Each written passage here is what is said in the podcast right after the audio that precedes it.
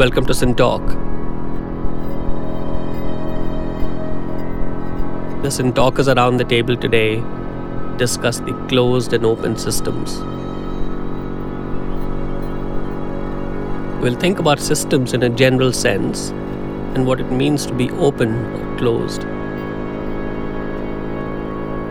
Are there deep underlying connections between, say, the quantum and classical worlds?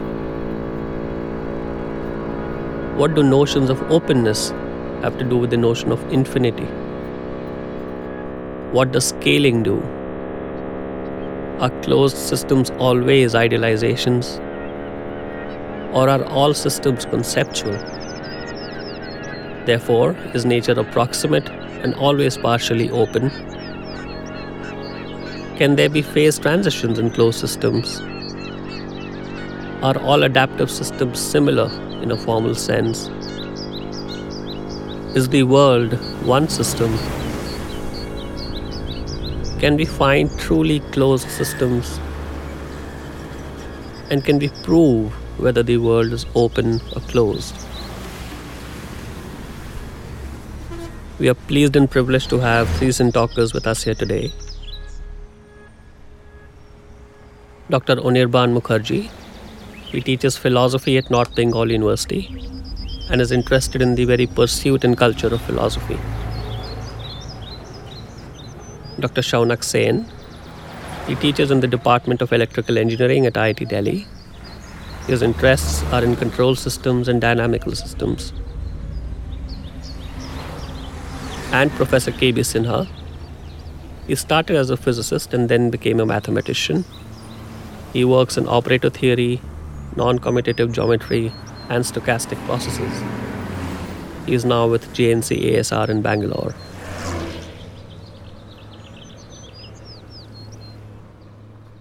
So, Kalyan, why don't we start with you? Um, and let's try to see whether we can get the big question out of the way. Um, in a general way, um, and let's start at the level of your intuition. What is an intuition? Is the world closed or open or both? They're closed systems within the large open world. They're open systems within a large closed world. What is it like in a general way? And, and this is for the world with a capital W. Well, by world, if you mean the universe, yeah, then it is. Uh, different. At present, I don't know exactly what is the latest theory, but it is perceived to be closed in a certain sense because that is the easiest thing to perceive. In absolutely infinitely open system is not that easy to perceive. and when you say closed, you mean it has edges. It has it has an edge. No, an closed. I don't mean edges necessarily, but what I mean is that it is not a part of a subsystem, part sure. of a system. Hmm. Okay, it is itself a system. It is not in an environment. Right. Everything you have taken into account. Right. In an abstract way of saying. Uh, because by the word universe itself, uh, I think it would probably almost imply that is there something outside it? And if so, what is that? How do I describe it or how do I try to understand it if there is something outside the universe? And if there is something, then why not I extend the concept of universe to include that something outside and make it inside and call the whole thing universe? So that philosophical question is always there when you say something is closed or open, whether something is the universe. The word universe sort of itself has a primitive meaning uh, to which you are prejudicial to some extent and because you want to include everything. Everything there is. There is or there could possibly be.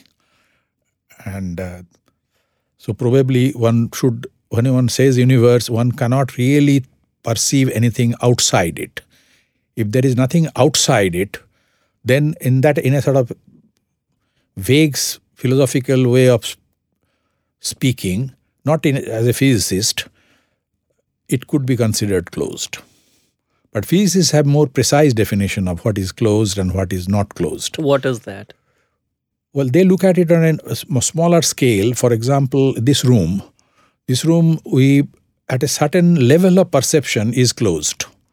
If you do not want to, if you ignore certain things, like the walls are actually interacting with the outside world and then fact that it is it is actually we have to keep this room air conditioned so as to keep the temperature at a certain level that means this room is actually getting heated up how is the room getting heated up because there is an outside world which is actually interacting with it through the wall and thereby it is heating it up that's why you have to run the air conditioner continuously but therefore it is not entirely closed but approximately closed to certain degree of approximation.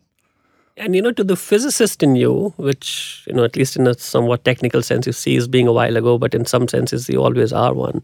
Um, is there something fundamental about temperature itself, about the very fact that there are many different bodies in the world, and there are multi-body systems in many ways, and there are ways in which you know particles and bodies interact with each other. Um, I know you made a reference to air conditioning and temperature in a in a, in, a, in an illustrative sense. If it's that, it's fine. But is there something deeper or, or fundamental about it? Well, temperature, as as as physicists about more than hundred years back tried to uh, visualize it or explain it, is that it is it is not something you can. It is a quality of a body which you cannot ascribe if it is an individual body it has to be in interaction or in some kind of a collective existence with other similar bodies. So it's a system variable. It is a system a variable, or as the physicists call it, is it an extensive variable or a bulk variable? Right. right. It is not like a position or momentum of a particle. Uh, it's not like mass. It is not like mass. Hmm. It is not like position or velocity. But it's a little bit like volume. It is a bit like volume. Volume is also extensive. Okay. And but it is a it is a little bit different kind of extensive quantity. Volume, for example, I can double the volume of this room. That won't change the temperature necessarily. Okay. Sure. So temperature will remain invariant with respect to the scale uh, scaling up, but volume, of course, in, will increase. Okay. Though volume of a single uh, particle doesn't make sense. Okay, because it has no extent in in space. It is a point. So volume of a single particle ideally ideally doesn't make any sense. But volume of a room, volume of a collection of bodies, these make sense. So it is a it is a it is a collective quality. And the moment one says things like volume, you kind of imply that there are edges and walls and boundaries. No, but then you are you see you are looking at volume. It is a, uh, you know it is like a gas. Like this room, we have we have air air is a gas and it is contained inside this box that defines the volume of the gas by the vessel in which it finds itself. Right. But if I would think instead, put all this air in a balloon, so that will be a different volume, yeah. but the same gas. Yeah, but okay. different density as well. Density will change, and a few other things will change also. So volume is not something fixed because it is. Uh, you can you can change it of the same body volume i can change volume is described by the container or vessel in which you find uh, the fluid itself sure sure no i think we're beginning to hit upon a few things and we'll come to the distinctions and the collisions between the quantum and the classical worlds and we'll get to that in a brief while but Anirban if we jump to you for yeah. uh, a quick while what is the philosopher in you itching to say about again this closed and open business, right? What is a system and what does it mean to be open and closed? Presumably, there's something fundamental about interactions, yeah, in some sense. But what is it for you? How can one think about it? So, if we start thinking about a system, we have to think in terms of the elements that make up that system. And uh, you mean there are components? There are components or whatever, you know, atoms or whatever that make up that system. And uh, like if you think of the entire universe or everything that there can be as making up one system and which is closed because we have included everything in it but if uh, it's difficult in a sense because to understand a system or a closed or an open system we need to, especially a closed system we need to have an exact idea regarding the components and what their properties are and how they react to each other. Uh, in order to have a grasp of the closed system. So if we are just talking in terms of everything as being uh, included in a closed system, we are actually moving towards an open system because uh, the system is open to our further investigation and our further knowledge about the components of that system. And the properties that might be uh, you know linked to each of the components and how they relate to each other. So this is like uh, the this idea of closed system itself is very open because we have not kind of uh, determined uh, the components and their natures and their interactions. And you know one is to think of this question in the in the context of you know the capital w world and the capital u universe and so on but in a toy case it must be right it should be possible to say that you know this is a closed system or at least you you, you know what you're trying to yeah, yeah. approximate as one yeah so at a level like that are you okay are, yeah, there are two ways in which we can think of closed systems. One is like a hypothetical axiomatic system where we have already kind of we have designed that system to be closed. We see it as closed. We see it as closed. It's we an idealization. Yeah, yeah, idealization. Uh, it's a conceptualized system. And we have given or understand at least uh, specific components as having specific properties and specific role in that system. Uh, and when uh, you say that, do you mean that there are sub components that we've decided to turn a blind eye to or we haven't fully examined? Yeah we have not fully examined. We don't know enough of uh, so there are like even there is like a the world out there that we are trying to understand and there is a conceptual repertoire that we have in terms of which we understand the world. So all theories about the world from physics or philosophy or chemistry or any kind of discipline are actually conceptualization uh, of our experience of the world. And uh, in in that conceptual kind of we can have closed systems conceptual closed systems and idealized closed systems in terms of which we try to understand the world. But the world is an open system. So we sometimes for our you know uh, uh, convenience uh, we try to uh, kind of close down the parameters and components so that we can study them. Uh, what would be hmm. one of these conceptual closed systems uh, it could be different kinds of things. Like you know, it's like uh, you know, we can uh, uh get a plant. Uh, like uh, we can get you know, set up an aquarium at our home and try to understand how fishes operate and how water plants do. but we cannot actually bring the sea back home. So sea is an open system. We there are so many parameters in understanding the ocean and fishes in the ocean uh, which are difficult to uh, come to a conclusion about. But we can come to conclusions about certain specific things because we have a need for systematization, trying to understand the world. But we also you have a, at a psychological psychological level. level. Yeah, we want to understand the so world. So it may be a it, it may be a feature of human beings as opposed to it being a feature of the world. Yeah, open closed yeah, business. Yeah, yeah. So it, it, could it's be. A, it's a it's a feature of human beings that we need closure. We need to come to conclusions and get on with our life. We need frames. We, we need, need, frames, yeah. But the world may not be uh, structured, and it may not be possible for us, even if the world is structured uh, in a closed way, to because we do not have access to all the components and their properties. Uh, we may not have a grasp of that system at all. But that doesn't mean that we are not we are disconnected from the world and in a somewhat rigorous way, what makes you say that we don't have a grasp on all the subcomponents? Why so? I mean, one is for again the large world, but yeah. in, in this toy example or the aquarium, yeah. Uh, what makes you say that we don't because of the uh, fully understand it? Because of the limitations of our uh, being, of our ways of knowing, and the very fact that we can continue to know because science and all other uh, disciplines are all work in progress. We cannot say that we have reached a certain conclusion about anything at all. So it's all like we think we know better than we did 50, 100, 200 years back. So there, there is a possibility that we might know more of the world in the next thousand years. And we may never know it as it is. We might know it uh, in the way that we can kind of grasp it. And there might be different alternative ways of knowing it. And we might, due to accident, come to certain one way of knowing the world. Shaunak, are you in a different place? Because at least uh, Kalyan and Anirban seem to have some difficulty with this idea of a closed system. Are you okay? I mean, you're a. Well, in my view, yeah. I think the system needs to be first defined. Mm-hmm. And then we can ask about its closedness or openness. For example, in this very nice example of a room, yeah. of this room. Uh, so we have, if that is the system that we are considering, mm-hmm. uh, then yeah. So temperature, for example, there is a interaction with the environment that the room is in.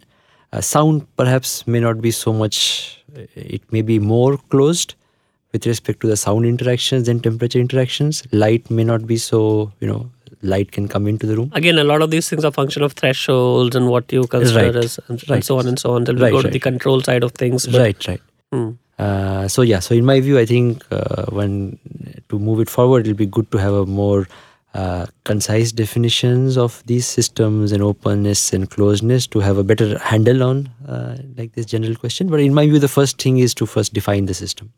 Also, what is a system? I mean, we, we can start So with that. what is- because the, the, the, the point is that as far as the world is concerned, there are different objects, there are different things, there are different organisms, and they seem distinct. At Right. least let, let, let's let's define all of this from a human perspective, Right, which right. is what we can at the most expect to do. Right. Um, and the very fact that there are different things and systems and organisms, uh, we can define one body as a system. Right. So, Or a collection of bodies could be a system. yeah. So I think that's what. So I would say that the question is, in my view, contingent on what is it that we are defining as a system. Mhm. Not a general definition of system, but what is a specific system under consideration. No, I think what I'm trying to get at is what's the problem there. So if we say that the human body or any any organismal body is a system, is that okay? Is that okay to Yeah, start yeah, with? yeah, for sure. I mean, you can Like have, what can we not do? Because the definition of a system is not arbitrary, right? right? No, no, no. What is not Uh, permitted All is of these. way question. I think anything can be defined as a system, but then Mm-hmm. to ask whether systems are open or closed, I think they depend on what is it the system that we are defining it as. So body can be a system. Mm-hmm. Uh, a population of bodies can also be a system. A cell can be a system at the same time. The organelles inside a cell can also be systems. Mm-hmm. So I think systems, there's a pretty wide spectrum of things that can be defined as such. But then once we define a system, then we can talk about whether it is closed, open, uh, more open, more closed, with respect to different things like temperature for the room, maybe a more open. It, the system, the room, if we define it as a system, from the point of view of temperature, it could be more open than it is for sound. It may be more closed with respect to sound than for temperature. Does that make sense? Yeah, I think the question is that, and, and you know, one can come at it from the direction of the variable or the Okay. parameter. So if one tries to think of the notion of temperature Yeah. in the case of a room or in the case of a human body or Yeah. in the case of a cell or in the case of some subcellular organelle, um, is the notion of temperature different in all of those senses? Like, how is the system, how are all these systems different? Of course, we know they're different in a trivial sense, but from the standpoint of this variable or this parameter, If I would just draw a geometrical, like a Sure. closed thing for a system, hmm, uh, then yeah, all of these could be part of the system. Mhm. Could be different instances, different examples of a system. Mhm. But I think uh, what I was trying to say was that without defining what the system is, I think it's difficult to say whether it is open or closed. Sure. So in, in, in this case, if we define the human body as being a system, are we okay so far? Yeah, yeah. Now, now let's say for the for a variable, we'll make it slightly more rigorous. For a variable like temperature, Yeah. is the human body closed or open? Uh, so if uh, I am sitting inside an air conditioned room Mm-hmm. where my immediate environment is well maintained, Mm-hmm. then maybe I can say that from the point of view of temperature, it is a relatively closed kind of a system because there's not much I need to do other than just experience the temperature. Uh, whereas, suppose I was outside. But you know, relatively Hmm. open or relatively, it's, it's it's it's a little. I know you're saying partially open, partially closed. Right. So it's not crisp enough, and maybe that's how it is. Right. So, in my view, I think it'll be difficult to get like an absolute notion of closed and open. Uh, it may be better to define like a degree of openness or a degree of closeness by the amount of interaction that is going on between a system and its environment. Now, for example, the human temperature, and you know, obviously there's this whole notion of Right, right. homeostasis and so on, right? Right, right. So even that temperature is not static. Right. It kind of fluctuates Yeah. within a Yeah. narrow band. Yeah. And there is a way in which um the human body is a closed system, but there's Yeah. also a way in which it is open, and because in the sense that it is interacting with the Right. with the environment. So I think maybe I can say that the in environment inside a air conditioned room is perhaps a more controlled or a more um, static environment than if I was say outside on the road where there would be much more interaction between uh, the human body and you know trying to maintain the temperature at the homeostatic level. So Hmm. so I think it's also the context uh, in which the system is. Uh, again, I understand it's not like a very rigorous way of saying it, but I think from an operational point of view, I think this is what um, is my intuitive understanding of openness and closeness. And if we jump to the quantum world, Kalyan, is it, would you say that, and you know, we, we ask this question, you know, it's a strict question, the classical world and the quantum world, to the extent that you can, for the purposes of this question, put them as being different. Are they close from each other or do they interact? Or uh, uh, how isolated are they from each other? The concept of open or closed, I think, is totally independent of classical or quantum. Sure. It is just the way you, you, you treat the system is different in the different disciplines. Now, of course, the classical, uh, there is a belief, and probably it is correct, that uh, quantum theory is, uh, or classical theory is some kind of an approximation of quantum theory. That is, quantum theory is valid in rather small uh, domain, certain kind of smallness of domain.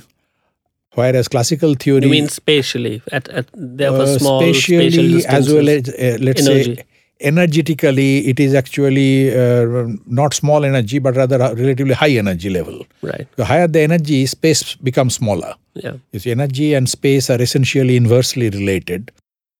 So you will uh, you will be looking at smaller objects, but containing a higher amount of energy for that dimension.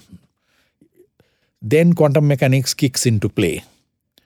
Whereas if you have a larger scale objects, they are supposed to be guided by the good old Newtonian classical mechanics.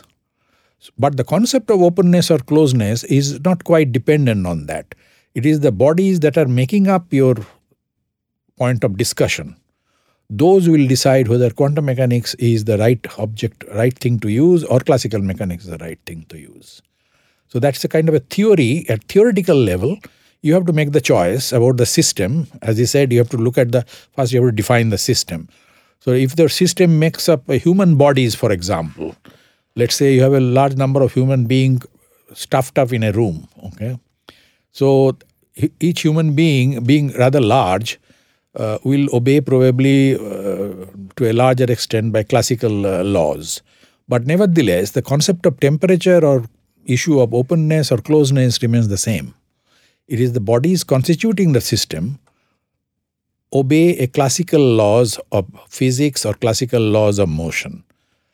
But if your bodies are, say, molecules or atoms, then you may have same number of molecules or same number of atoms in the room, but they will follow theoretically the laws of quantum physics. Kalyan, that's fine. I think mechanics. the question is that if, um, you know a little while ago we thought of system as you know in the idealized sense, a system can be said to be closed if it doesn't interact with the environment. Okay, and if if one were to go to quantum scales, that's um, what I'm saying. Yeah, at it, quantum it is the description scales, description of the interaction, description of the motion, that will be quantum or classical, as the case may be. That choice individual investigator has to make, depending on the energy and the dimension that are involved. The question is that is there such a thing as a quantum world at those scales? Is that world an isolated world which does not interact with the classical macroscopic world? Like that also is like classical. There is it is only an idealization that there is such a world. Eh, in practice, to to think of a world which is uh, mathematically closed is not possible. There is always an interaction. But as an idealization, yes. As a first approximation, yes. But otherwise, everything is always interacting with the with the with the surroundings or environment. There is no way that you can completely switch it off. But as a first approximation, you make that approximation. You think of it as a closed system. Next approximation that we want to improve your model, you start the interaction with the environment and see what happens. And go on like that. Yeah, no, I get that, Kalyan. I think you know, one is the mathematics of it, and the other is the reality of it. Now, I understand that the mathematics tries to represent reality or fiddle with reality or understand reality. With a little bit of idealization, otherwise of you, idealization. you, may not be able to solve the problem exactly. Yeah, but the snap response that I seem to be getting from you is that in in the real sense, in the in the in reality, the quantum world does interact with the macroscopic world. Yes, it, does. it has to. It has to. It has to interact with whatever, but how we describe it, that's a different matter. Okay, that's the matter of theory, matter of development of your apparatus and so on. That how you describe or or or, or modelize the the interaction. But there there is an interaction that is certainly believed and is true. And how does one know that it's true? Um, because you see, if you if you re- remove the interaction, let's say, even in idealistic sense, mm-hmm.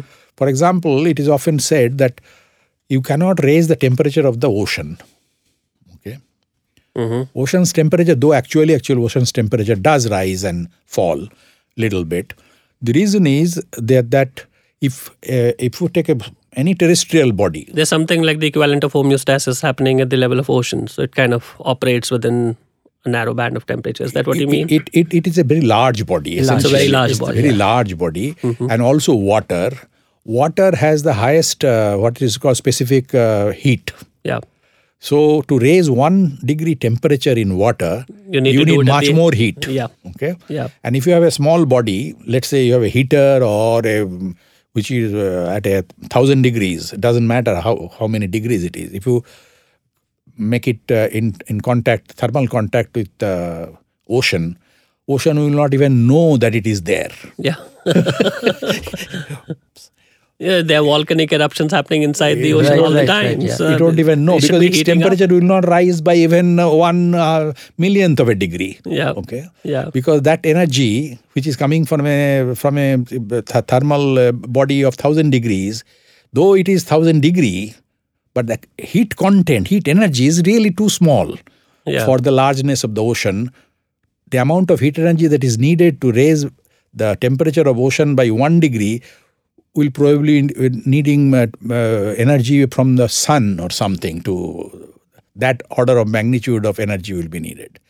So that's what, to some extent, gives you the dimensional difference between what could be closed, what could be open. So does it have to do with the notion of scale, size? To some extent, yes, but not always. Of, but some extent, infinite yes. scale, infinity. Right. I mean, the largeness of ocean. Ocean is a very good reservoir or environment. It models the environment. How can one bring in this notion of infinity, Kalyan, as, as one thinks Ocean of... is an infinity in some sense. It is an approximation of infinity, if you like. Mm-hmm. Because if you are giving any finite amount of energy to the ocean, mm-hmm. divide by infinite heat capacity of the ocean, sure. will give you zero. Sure. That's what is happening. Again, it is an idealistic statement. Its temperature will rise, but probably by millionth of degree. Sure if you could measure it, it will show something. So, in this case, you would say that the ocean is an approximation of a closed system. No, no, no, no. I'm not saying that. Mm-hmm. Ocean is an approximation of an infinite system. Mm-hmm. So I'm, I'm extending it further from there.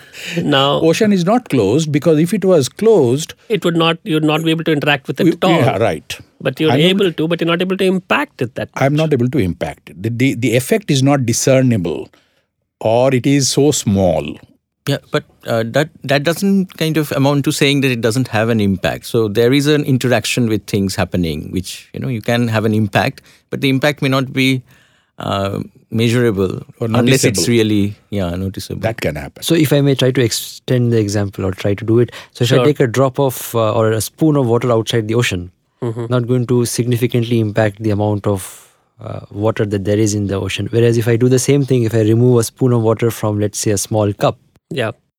There is a larger impact. No one I, uh, yeah I mean, to the are, quantity of water there is. Absolutely. I mean these are truisms in some sense. I think we are trying to link these ideas and some of these intuitions with so, the whole business of open and closed systems. Right right. So what i was trying the same energy that thousand degree uh, rod, let's say, heated to thousand. If I put it in this thing, you can't you can't heat the ocean up with an immersion rod. I that's what one, I mean. One, one that's what. right, right. No, no. But the point was that uh, so the interaction strength, mm-hmm. I think, is what is different in the two cases. So for a very large size of ocean, the large sized ocean, the interactions have very minimal effect on its uh, you know state of being. Whereas for a smaller size water cup, the interactions are making a much larger change in the behavior. So I think in this whole idea of closeness and openness, I think somewhere what is the interaction between the system and the environment comes into play.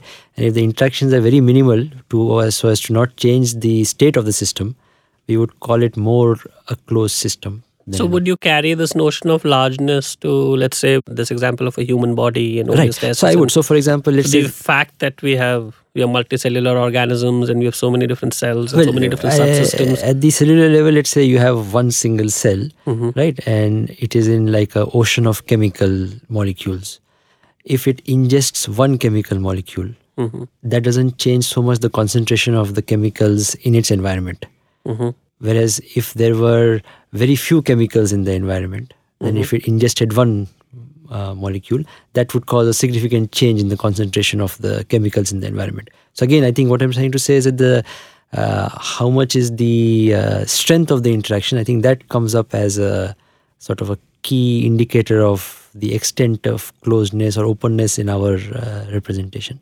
So, um, if we can kind of drag this into the social sphere, and uh, like sometimes we are kind of you know uh, we are told that the, the huge system of things going around in our social political life. And uh, when we try to protest uh, then we are told that uh, what would your little protest do you know? Would it at all have an impact on anything at all? Yeah. And then we you know people who do keep protesting uh, usually believe that that person's protest would be joined uh, together by other people similarly feeling or everything every small thing can have an impact in the end. Yeah, and you do not does, know what it will add up to. How does one know that it's not the equivalent of trying to boil the ocean? Yeah it, it is but one doesn't know like you know if, if you start doing little changes uh, when uh, something will add on to something else. Um, because uh, it's difficult to fathom the impact of little things that you do sometimes? Well, in the case of humans, of course, it is unpredictable. That is absolutely clear. That's a very good example, I should say. But on the other hand, for the case of ocean, it is predictable. That's the difference. That you know, you know how much heat energy you have at your disposal, how much you are uh, transferring to the ocean. You have an idea of the volume or the mass of the ocean, and you see you can calculate the temperature rise due to that transfer of that much of heat energy. It is calculable. Yeah. Whereas for the human model, that unfortunately, I, as far as I know, so far it is not calculable. That if I put a certain amount of stimulus, you are putting a stimulus, yeah. okay? How much response will it generate in a human mass? I don't think there is any predictability in it. You cannot predict. That's why you are saying that it may blow up into a massive revolution yeah. or it may go into a whimper. Yeah. Uh, both are possible. possible. How does one, um, you know, one is to just have hope about yeah, these yeah, things, yeah. but. And, like, you know, uh, I would like to go back to the story of this. Uh, uh I think uh, uh, the film was also made about someone who kind of made a road through a mountain Sure. Yeah, to for uh, connecting his village to a uh, to a hospital.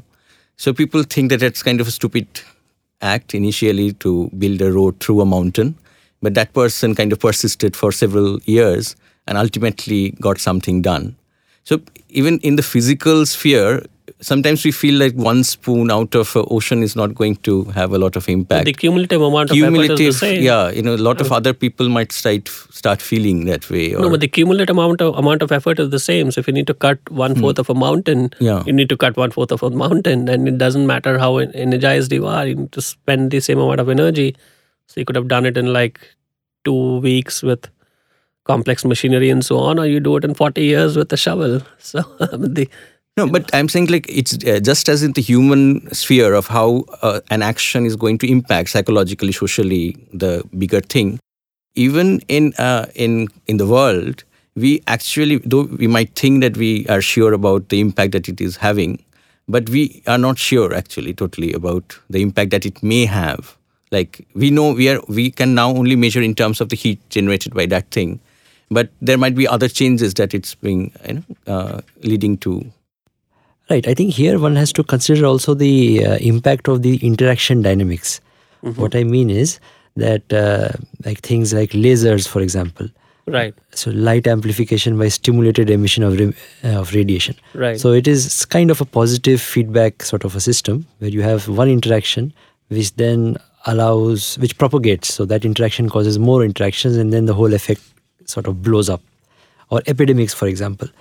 So these are places where you may have dynamics which we may consider as nonlinear which sort of act upon themselves so right. that at the so basic there's some kind of a feedback back into itself i mean right. the output becomes the input uh, and so right. on right but i think in this case it's more that the ocean water taking example or the heating example is not so much we are not so much interested in the interaction dynamics but in this kind of human interactions human or examples yeah. there are much more dynamics which mm. may play a role. So and when you say dynamics, what do you mean? You dynamics meaning that just like this thing about epidemics. Okay, so there is. But the laws are not known. That yeah, is the problem. Yeah, yeah. Uh, right. so at a rudimentary level of uh, development. Uh, if at all there is a law, yeah. one doesn't know. Right, right. Maybe there is, maybe there isn't. I agree. I agree. I think maybe rather than the word law, I can mention like a model of these hmm. interactions which may be there. Uh, just like Ohm's law is not a law so much as like a model for how voltage and well, it is an observation. It is an experimental observation. Right, right. it is valid up to a certain point. Right. Yes. Absolutely. So it is like a, um, at least from my point of view, I consider it more as a model. Uh, you know, there are many systems which have nonlinear resistances, right? As opposed to it is, an, it is an approximation right. of the actual law. Absolutely, absolutely. But my point is that whatever whether it is a law or a model, I think it is the dynamics of the interaction which may also say whether little little things add up, small perturbations give large excursions in the macroscopic behavior, or whether it is something like small excursions give small, uh, you know, microscopic observations. How does one so know which system is which? Uh, I don't think. Uh, well, one answer are, to this. Are, are, there are there motives? Are there features? Is there a way to say that? These kind of systems are likely to be so one answer is that there are uh, you know one never knows. On the other hand there That's are not satisfactory you know that I well i think it depends it on may be the truth but it's not at all eh, satisfactory. it depends on the audience. Again you know it's not like a closed statement that i'm making but my point is that uh, you know in there are some situations where thinking about it along these lines and think from a systems theory point of view positive feedback you know where you have positive feedback that is something which uh, you can think about as where you may uh, think that these these uh, small behaviors, small noises may be amplified to a larger extent. And uh, lasers, I think, is one example where one talks about you know you know little by little the thing gets amplified and the light is produced.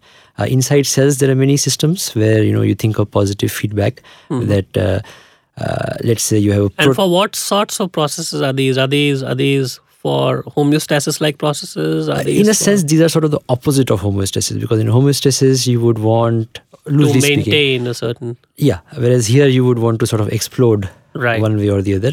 Loosely speaking, not so much. Sure. Uh, and I think we can think of examples in like behavioral theory, uh, but the ones that I'm more familiar with is in biology. So, for example, you so have what, a, what sorts of phenomena? So, for example, if you have a um, um, you know a protein uh, mm-hmm. which is producing its own expression mm-hmm. positively. Mm-hmm. So, if initially there was no protein, mm-hmm. then there would be nothing to produce itself. Right. But if by chance, through some interaction or through some mechanism, a small amount of the protein got produced, mm-hmm. then it would produce itself, which will again produce itself. So that's self-replication of some sort kind. of self-replication. Yeah. So that is kind of self. Uh, very similar mathematically one might say identical to self-replication but this idea of uh, positive feedback is a way of amplifying small perturbations into a larger effect. So I just these are examples of something sort of intermediary between the human things where even though we may have models they may be much less validated as opposed to things like you know ocean dynamics temperature no, ocean, ocean you see there's not no dynamics Right, right. It is That's a completely static body. Absolutely, absolutely. We are, we are assuming that ocean is at completely still. Absolutely, absolutely, absolutely. That's true. So that was and my that's main... a decent enough approximation. Right. Yeah. Completely absolutely. still, and you put a immersion rod in it. Ocean would yes. not even turn around. Absolutely. you don't even know. Absolutely. And so, but what you are talking about is there is a non-linearity is yes, an important part of that. The dynamics. Uh, what business. are the dynamics? yes. So that was my, my, main submission about the dynamics sometimes being important in uh, so, what uh, behavior one sees now we have come to a point where we are talking about a closed system as which is kind of uh, not that impacted by the environment. Mm. uh, like an ocean or something. Um, so this is actually a closed system which is in a sense open to minor uh, kind of interaction which does not change the character of that system. So we can think of this in terms of the migration policy of different countries. So they allow uh, you know some people into the country hoping that these people are not going to impact whatever thing uh, they think is the is the culture of that place or the sure. of the place. And uh, and they think if it's like when we think of an open society or open kind of country then we think of everyone in a sense is uh, can be accommodated. So a closed system over here is kind of we are getting to which is uh, which there's an environment out there the system interacts uh, but the environment is not strong enough to change its character. Uh, but can there be such a system at all? Because over time, the little percolations would end up changing or giving a new shape, which might be a better one as well, or or not a evaluative term as, at all, a, a different kind of a system. So the closed no more remains closed at all. Well, for the example of the ocean, yeah, you see, because we put an immersion rod, that is too little energy. That's Yeah. why nothing is happening. but if you have atom think bomb sun exploding there, as the immersion rod, it will certainly disturb the yeah, ocean yeah, yeah yeah. considerably. if all of a sudden there was to be another sun it would definitely increase the temperature of Yes, it, so, will, yeah. it will change everything of the ocean. It is a question of amount of Amount energy you are of- you have at your disposal. Are there are there so at least in the, in the let's say in the is it fair to say that all living systems are open or partially open? Is it is it is it is it the feature of living systems to be open because eventually you're in an environment? So when we talk about living systems, Hmm. the, the word living or the life part of it, what do we mean by that? It's the it's the layman meaning. It's the it's the meaning that of course there is the cusp area and things could be living and non-living and so on. So living mean like the, there is a heart and it, bre- and it beats No, something no, like no, that? no. Oh. Liv- li- I mean, living even at living the in cell stage. living in the most expansive sense, living in the biological sense. So like a single cell organism is living. What does it need to live? It needs food. It needs food. First and foremost. It needs interaction with the environment. It, it Right, needs right, yeah. some kind of So then if nutrients we- or whatever. So If you think of it as needing some food which is not self-produced, then there has to be some interaction. sure. So within the living multicellular living organisms, are there instances of inactive or closed subsystems or organelles or things of that sort? Well, one can think about viruses which go into some kind of hibernation inside other. hmm So when they're in that state, would it be fair to say that they're closed Right, but then with, with some may, very then high threshold? Is virus set? living? is it virus living? So is then virus that becomes living? That is the question. that becomes the question. Do we I call don't that know. living? I don't know the answer.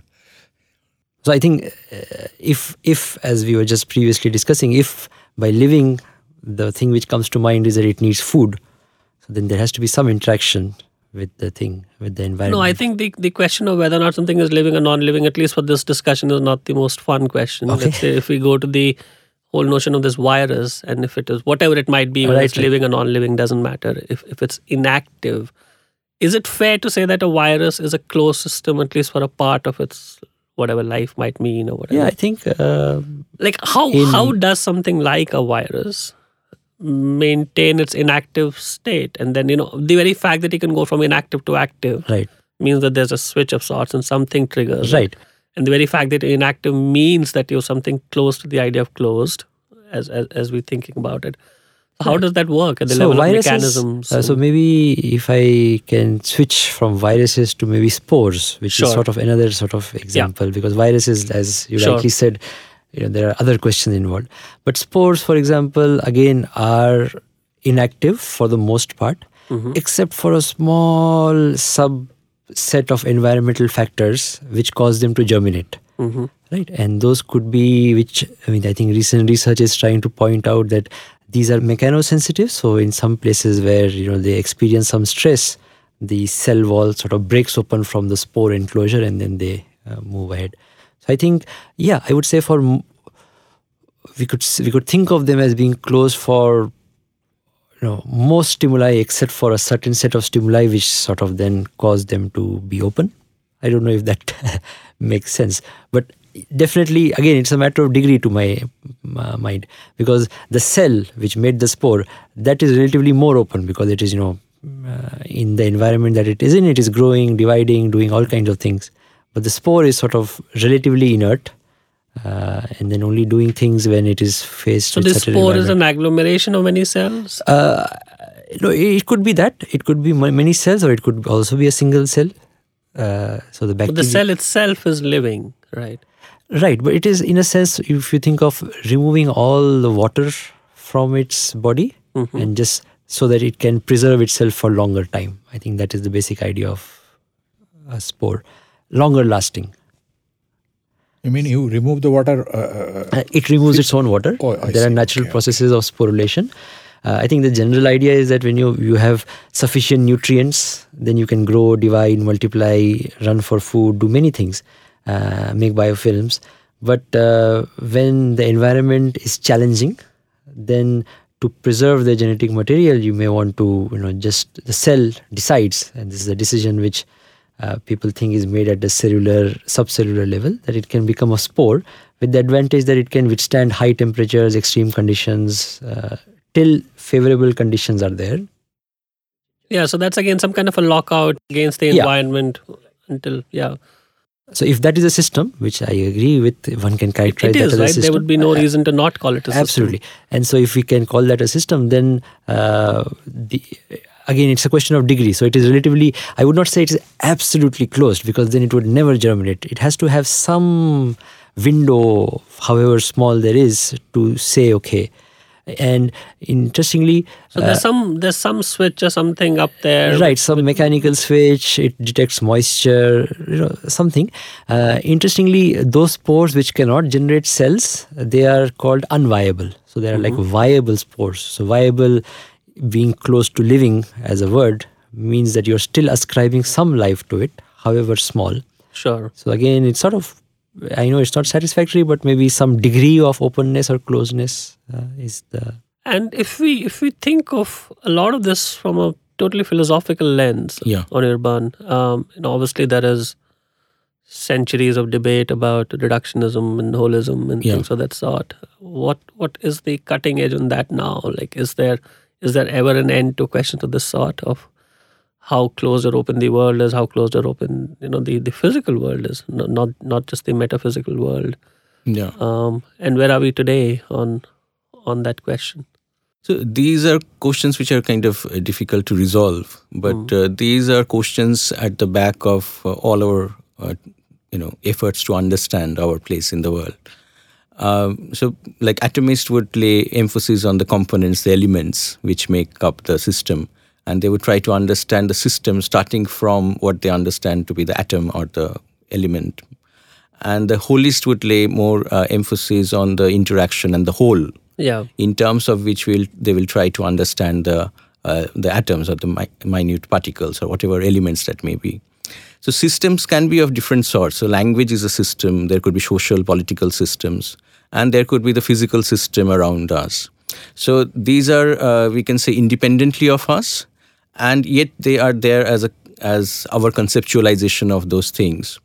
And uh, if we think of uh, language as a system, or there could be different systems, different language systems are there, different political systems, different ethical systems. Um, so, and we might be we might be actually the components of that system. So we might be participants. What do you mean by that? But you mean us as people? Us as people. So the components of a system may be uh, you know, atoms and physical things, uh, and they might be human beings or living beings living. And as human beings, we might be part of a political system. So we might be interacting with other human beings, and uh, it's through our interaction as human beings that the political system takes shape and uh, might change over time. Yeah, there might be knowledge systems. Um, so the way we understand the world ourselves, th- there could be several knowledge systems. And over here also, it's not independent of us. It's uh, we are also like our ways of knowing, in a sense, creates that system. Uh, so, so it's the understanding of what constitutes a system also would vary regarding what kind of system we are talking about. Uh, I think the question at many levels is whether atoms exist, right, in all of these Yeah. systems. Whether atoms exist or atoms are derived from the whole or Yeah. the whole is some kind of an agglomeration of the system. Yeah. Now, at least in, in, in, in, in that same question that I was posing to you a while ago, Kalyan, of this quantum world, whether does it interact with the macro and so on, what would your instinct on this be? Do atoms exist? Uh, Are there- I'm not fully up on it, but what I'm told that Wo- these wo- days you can take a picture of an atom. I mean, we have reached a stage now we can actually. So when I say atom, of- I don't mean atom atom. I mean atom as a proxy for some kind of a fundamental irreducible unit. Now, yeah, that's what I mean. A physical atom. Uh, By when I say atom, I mean a physical atom. These days you can take picture of many atoms, and uh, uh, well, to that extent, it is as real as it could be.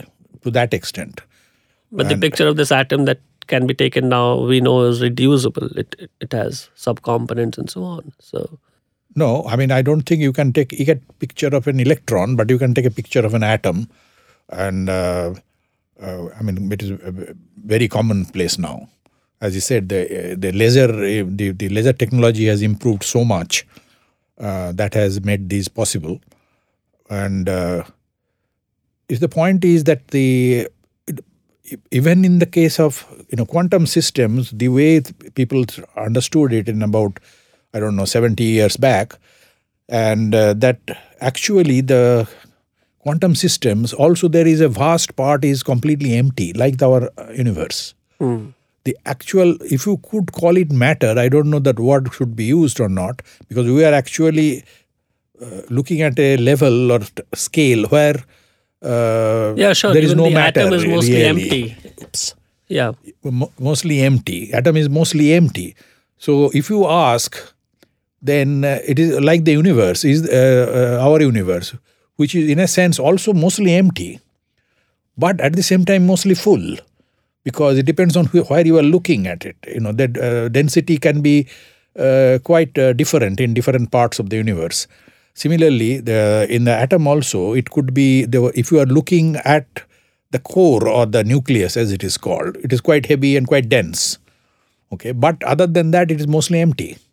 Sure. So it sort of depends on where you are actually looking or want to look at.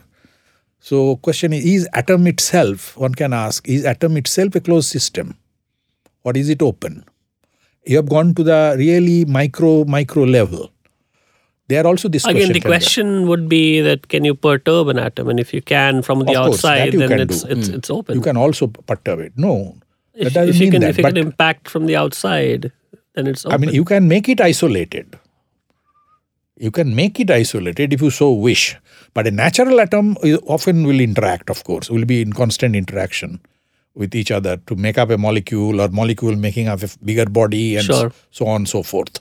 And uh, but if you isolate it enough, and it is possible to isolate it quite efficiently, and uh, then to that degree of efficiency, it is it is uh, closed or isolated. I would rather use the word isolated than closed.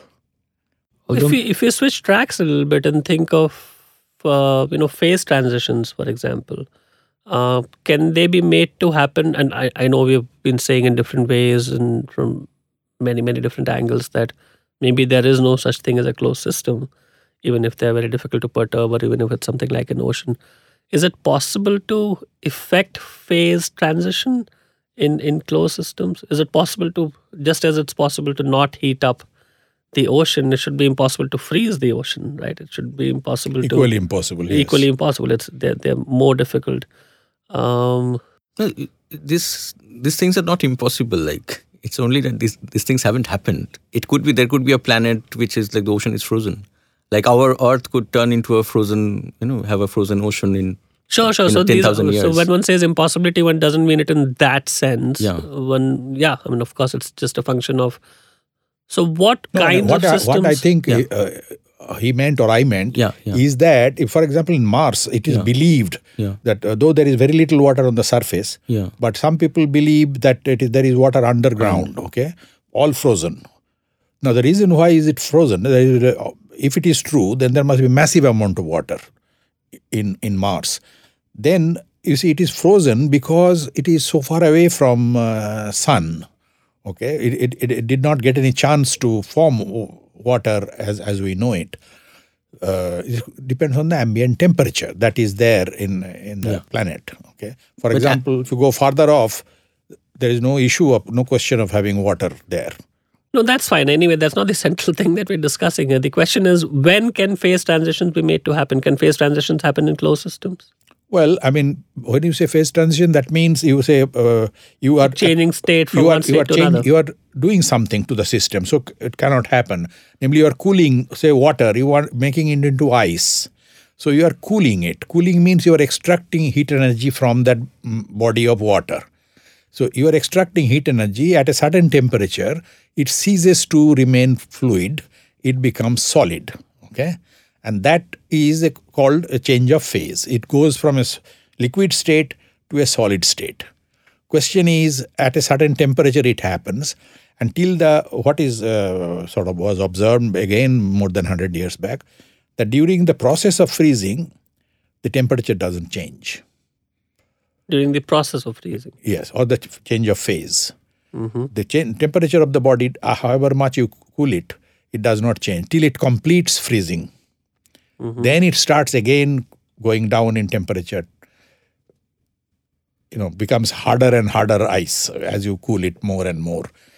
And uh, so that is one uh, one uh, instance of a change of phase. Okay, so outside uh, body is needed. What is in that? That's kind of interesting, right? So while the process of freezing is on, the temperature doesn't change. Right, because the energy that you are extracting that goes on freezing the body. That's all. Not so the temperature doesn't change because it is you are doing work sure to make it freeze. So all the energy that you are extracting goes into freezing the freezing. whole mass of it's the entirely till entirely the whole mass is frozen. That job is not over, and after whole mass is frozen, then it starts getting lower and lower temperature again as you extract the energy from it. So that is phase change, and obviously from this it is clear that it could not, uh, it is not a closed system really because you have to extract energy from it to cool it down so that it undergoes a change of uh, phase. Interesting. You know, we've discussed a lot about the physical world and a little bit about the living world. What kind of spaces do ideas and concepts inhabit, Anirban? Um, metaphysically, of course, and because we're eventually discussing yeah and and I know you mentioned that there are different kinds of systems, and you alluded mm. to knowledge systems and so on. Yeah. Can can one think of this closed open business in that context? And you know what kind what what would Wittgenstein say to a question like this? And what what kind of spaces do ideas inhabit? How closed or open are they? Is it possible for ideas to be closed? How do they interact with each other? Do they interact with each other? Are there certain kinds of ideas that are closed and so on? Yeah, so ideas, uh, when we like generally talk about ideas, is actually we are talking about certain beliefs and uh, usually a system of beliefs and a system. I also mean concepts. concepts I also yeah. mean theories. Is language not an just idea? Beliefs. Sorry? Is language an idea?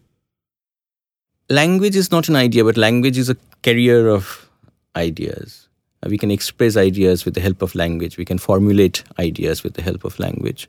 But language uh, itself, when we learn a language or pick up a language, we might, uh, in picking up words, uh, pick up concepts and pick up ideas through those concepts. So, uh, so, uh, so we pick up language, we pick up ideas through them, and uh, in the community that we kind of grow up in, we we are we imbibe a certain worldview, certain set of beliefs about things and about ourselves from the language and through the language. And uh, but so this could be taken as a system of beliefs, system of concepts which are connected together. Now, uh, is this a closed system? Uh, no, because there could be other ways of thinking about the world, and other languages, other people, other communities may have those ways of thinking and we invariably kind of uh, uh, connect with them sometimes we sometimes misunderstand them sometimes understand them sometimes but at least there is an interaction between several conceptual uh, systems and even within a conceptual system, all people within a community do not understand all the words uh, in a similar fashion. There might be different purposes. Again, is not so much about language, it's okay. about ideas per se. No, maybe there's no such mm. thing as ideas per se. They're always embodied in something or the other. They yeah. live within language or they live within something or the other.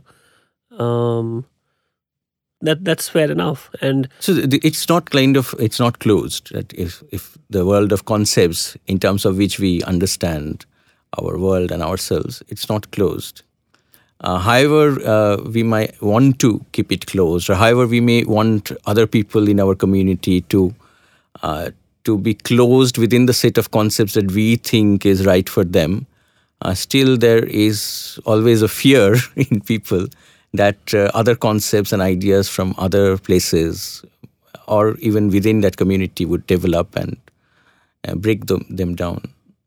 What is closed? It doesn't look like anything is closed. Everything is interacting with each yeah, other. Yeah, like I, what what is closed in the world? Like is the past closed? The past, like, yeah. Can, can past we access is... the past? Now, of course, we can access it in a trivial sense, but you know, you can access it only if it is in the present. Like, what is closed? I mean, it looks like all kinds of system metaphysical physical um, biological all kinds of systems are open and they're interacting with each other in time. Is yeah. at least in a somewhat flippant sense would it be said to say, say that the past is closed? It's closed out. It's done. It's behind. Past is uh, like uh, in a sense it's done with but it's also increasing every minute at a time every second at a time. So everything you know we have more of past. Uh, and we don't know where it ends. The past like has an infinite it's when it started all of that so uh, in that sense it's not it's difficult to close it down. And then again there is the problem of our knowledge of the past which might be uh, increasing decreasing changing. So that changes our conception of the past, past yeah. obviously in a real sense it doesn't change the past. The past is in a sense growing because as we are kind of moving forward it also links to our ideas of time uh, and uh, how to understand time uh, metaphysically in order to understand our past. Uh, whether time is you know linear, moving back all the way, or is it circular, or different conceptions of time is there also. But uh, in a strict sense, we could say, okay, what is done is done, and we can't change. So, in a sense, what is done, it's closed. You know, uh, but in that sense, many things might be closed. You know, in a real sense, a lot of things might be closed. The such as what everything that is there in the world, or certain things, you know, even. Uh, but uh, our knowledge of everything is partial, so our our way of catching them is always open, or at, at least it should be open. Otherwise, it would lead to some kind of dogmatism. Is there anything closed at all, Shaunak? Right. So I think mm. in thinking about this, so as you rightly said, you said, okay, nothing is really closed. But I think the utility of the word closed or the concept closed is not so much in saying that, okay, this system is closed, but in something like infinity, in the sense that, okay, there is an idealization that it is closed. And because as we have seen, different things can be open to different uh, degrees, extents, yeah. extents. And so I think if we extrapolate and say something which is uh, not open or open to the least extent possible or lesser than lesser extent. Maybe that is sort of the idealization of closed so even though nothing is closed doesn't really mean that that's it can be a, tending in that direction. It there can be, be limit maybe, behavior yeah, yeah maybe that's one way to think about it yeah. And would would you would you have some kind of a physical or a biological system in mind which kind of uh, approximates just, any of, that? We discussed any, some spores. Any of these examples, like spores or um, you know these um, ocean removing drops of water from the ocean. I mean in the sense that these are examples which say that okay this is uh, relatively more open or the interaction is stronger or weaker i think uh, these are sort of examples uh, for example this room the example we started with almost. This room is closed or almost closed as far as sound interaction is concerned. We are not able to communicate with the outside sound wise. So whether something is closed, but even that is like truly, truly approximate. Of course, now the question yeah. is that is it possible to create a truly closed room with no sound whatsoever, not just to conceptually, yes, but physically may not be so. There will always be a little bit of thing going through. Okay, it is an idealized thing, as he said. it is a limiting thing, as you said, in some sense, uh, but uh, it may not really be there uh, in, in reality. It, but more importantly, in my view, it helps any theoretician of any variety, even philosophers, I would say, not just physicists, to have that idealization. Yeah, because definitely. that is something very useful because that allows you to simplify the system. The whole system with all interactions is far too complex to attack right in the beginning. So you break up the complex system into bits and pieces of idealized, less complex system. Mm-hmm. You try to understand that first. And then, as a next step, you go to the more complex system when you open the world and let them interact. Okay, that is the next complex system which you try to attack. So these are various steps of way of modelizing the system. So the closed system is an idealization and simplification which allows you to handle the problem to a partial degree before you launch onto, onto the main problem. And I know we started with this a little bit and we'll maybe try to end with this that the the the geometer in you uh, the the topologist in you to the extent that you know you have that kind of a conception of the world how do you think the world is? Is it does it loop into itself? Does it curve into itself? Now again, you're going back to the big world. I think the ocean is still a small part of it. The real world is something which you have to do uh, actually observe. Okay, but a mathematician's but world is something else. It is in his uh, mind, and he creates all kinds of things which may not be realized in reality. Okay, so as you said, the there are objects. But are there are they truly closed mathematical subsystems which just don't interact with the others at all which which which are just no that again at the at the risk of repeating myself i mean that is an again idealization. Sure. There probably is, is no such actual thing in in reality. But it is a simplification. It helps in building models. Otherwise you will be completely lost in a far too complex uh, setup. So uh, like feynman said that i mean uh, it, the one of the biggest art that uh, scientists, or in particular, he, he thought of physicists, have is how to break up a complex system into a collection of simpler subsystems. Hmm. That is the biggest art that you you learn or you have to learn, because if you to decide what to ignore and what to yes what, exactly what, what to and that, to. and that that is something one one, one has to learn and uh, if you if you do it right way and th- there can be many ways of breaking up a complex big system into many subsystems there is no golden path. And but can all all systems be broken into subsystems? No, not necessarily. No, because there no. is such a thing as emergence. There is such a thing as you see, you have to when you say break up, that means certain part the the interaction cannot be too strong. If right. the interaction is too strong, then this breaking up is not going to work. Yeah, because you okay. break the system. Yes. So you will have to see, and in the every context, you have to do the idealization. Idealization will differ from one system to another. And you have to have sufficient information about the system to be able to do it successfully. Terrific. I think that's a good note to end this on. Thanks to all of you for making it, and we look forward to having you soon again. Thank you. Thank you. Thank you.